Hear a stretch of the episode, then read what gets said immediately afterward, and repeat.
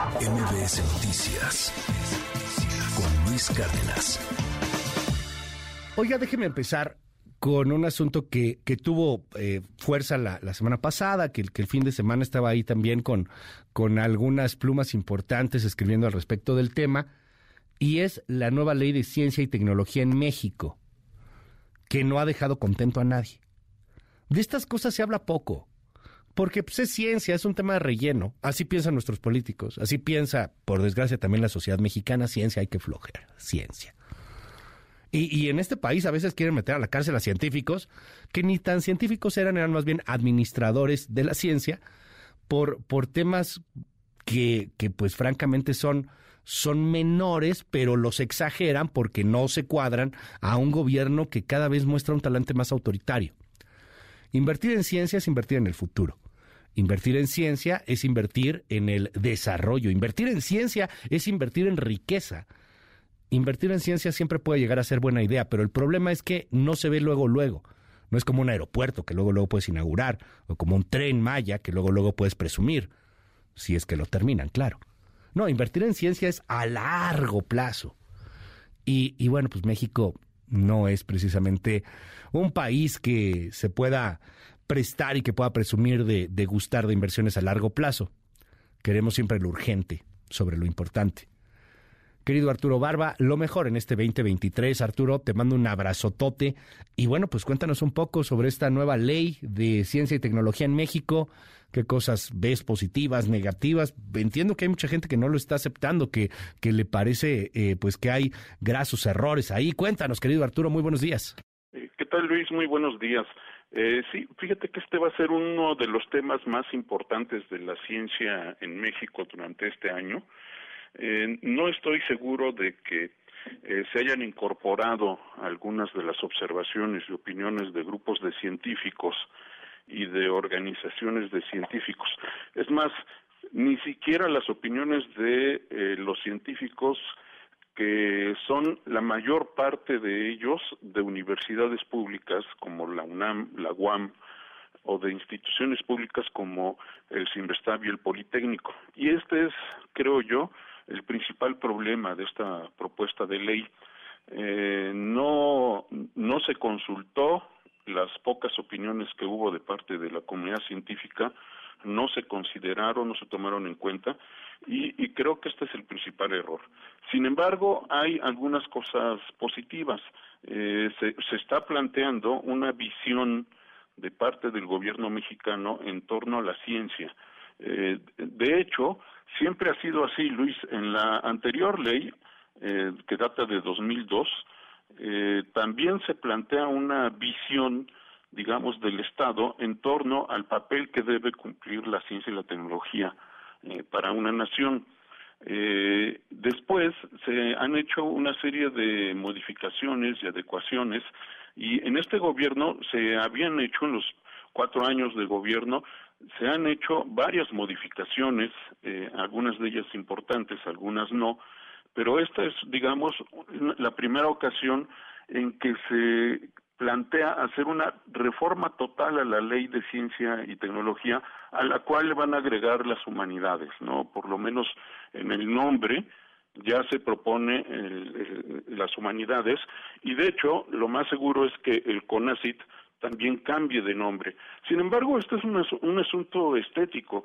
en la, ciencia en México siempre ha apoyado las humanidades, las ciencias sociales. No quiere decir que no se hayan apoyado. Ahora, Luis, uno de los eh, de los principales eh, problemas que ha existido en la ciencia en México es que nunca se, el sector privado, la, la iniciativa privada, nunca ha invertido en ciencia y tecnología. Siempre ha sido un papel del Estado. Y creo que este es uno de los principales eh, problemas de esta propuesta de ley. No se establece y no se impulsa eh, la participación del sector privado en la inversión en ciencia y tecnología. Y esta es una de las principales carencias. Ahora, en el sexenio pasado se destinaron alrededor de 40 mil millones de pesos a fondo perdido para algunas empresas, principalmente las grandes empresas y las empresas transnacionales, sin que el Estado mexicano recibiera nada a cambio. Este es, este es un asunto anómalo que no ha ocurrido nunca en ningún otro país, ni siquiera en Japón, Estados Unidos o el Reino Unido. Cuando el Estado invierte eh, para apoyar a las empresas en investigación tecnológica e innovación, tiene que recibir a cambio tanto, eh, tanto de regalías como de regreso de la inversión de parte de las empresas. Y aquí en México no se hizo así, se le dio a fondo perdido a proyectos, muchos de ellos que ni siquiera eh, implicaron una inversión en desarrollo tecnológico o en innovación.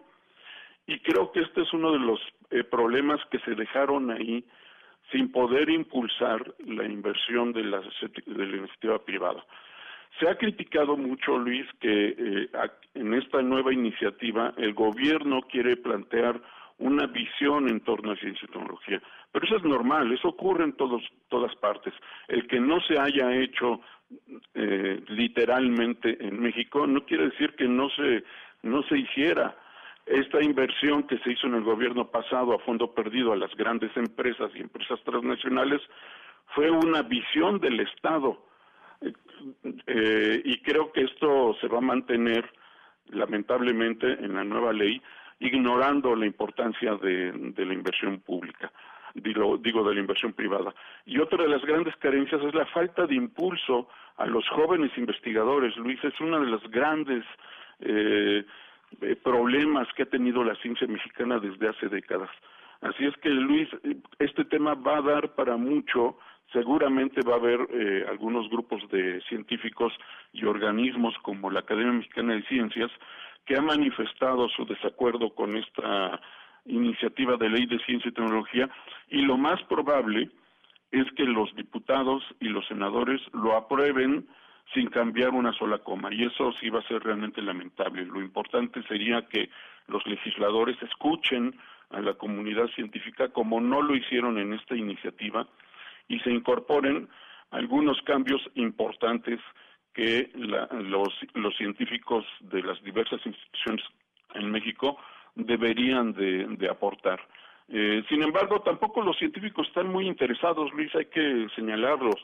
Los científicos, la comunidad científica mexicana es muy apática, es disciplinada y no quiere hacer ruido por temor o por desinterés ante la situación de la ciencia en México.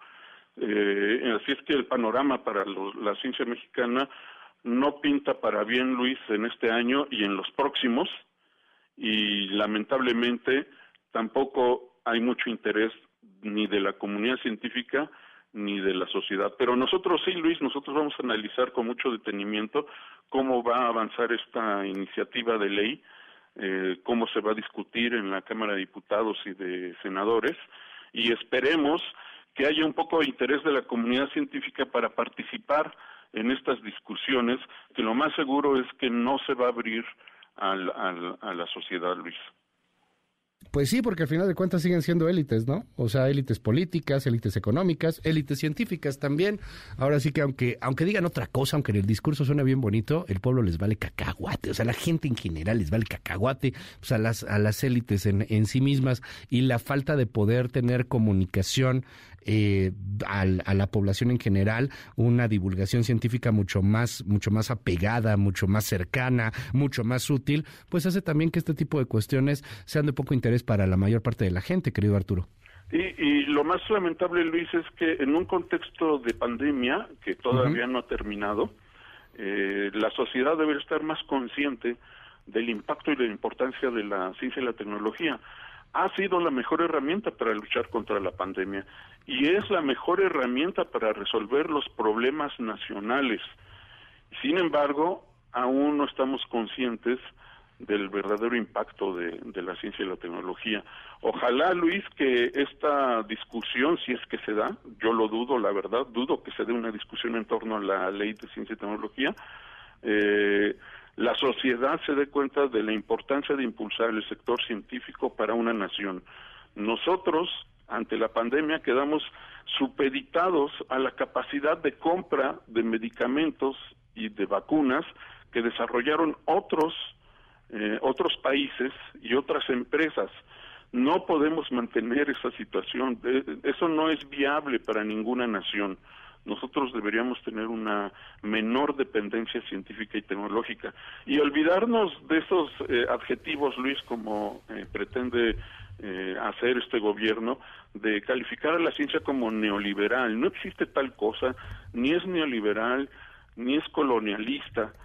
La ciencia se nutre de todas los, las fuentes de, de conocimiento que han existido en la historia de la humanidad incluida la poca ciencia que se pudo rescatar de las culturas eh, mesoamericanas eh, nuestras, ¿no? Lo poco que se pudo eh, rescatar y son parte del conocimiento universal. No existe ciencia neoliberal ni ciencia de la 4T, eso no, no existe.